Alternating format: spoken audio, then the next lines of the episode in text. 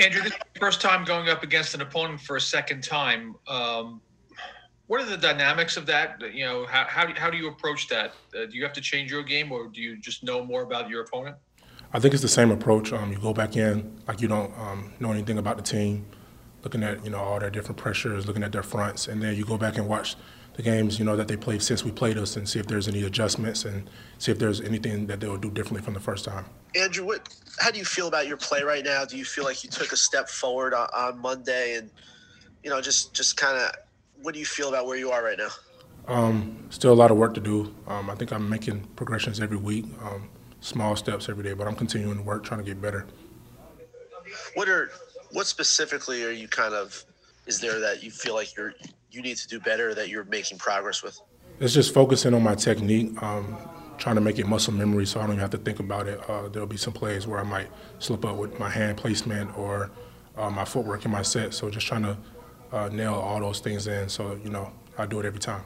You know, Coach Judge says a lot of times that, you know, rookies come into the league and they think they're prepared. They think they know what they're in for. They think they're ready, but they have no idea. I mean, halfway through your your first season, can you see what he's talking about, you know, after playing eight games? Definitely. It's, it's tough um, being a rookie playing against guys every week. They're, you know, very talented, very good at what they do, been doing this for a long time, but uh, it's part of it. Um, I knew it was going to be tough, um, so I'm just going to continue to work and get better.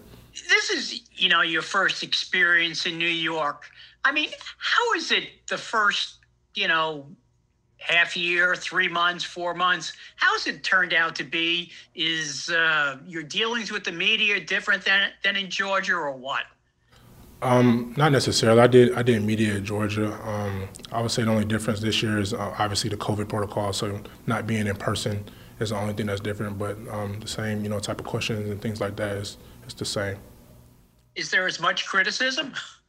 Uh, I would definitely say there's more because it's on a bigger it's a bigger stage. Um, playing for the New York Giants, there are a lot of fans, a lot of people that watch. But uh, for me personally, I just have to stay tuned to what I'm doing and what's going on inside this building. That's what I've been doing so far. What did you What did you think of playing against Chase Young last time? I'm sorry if you already asked this question, but I, I was a little late.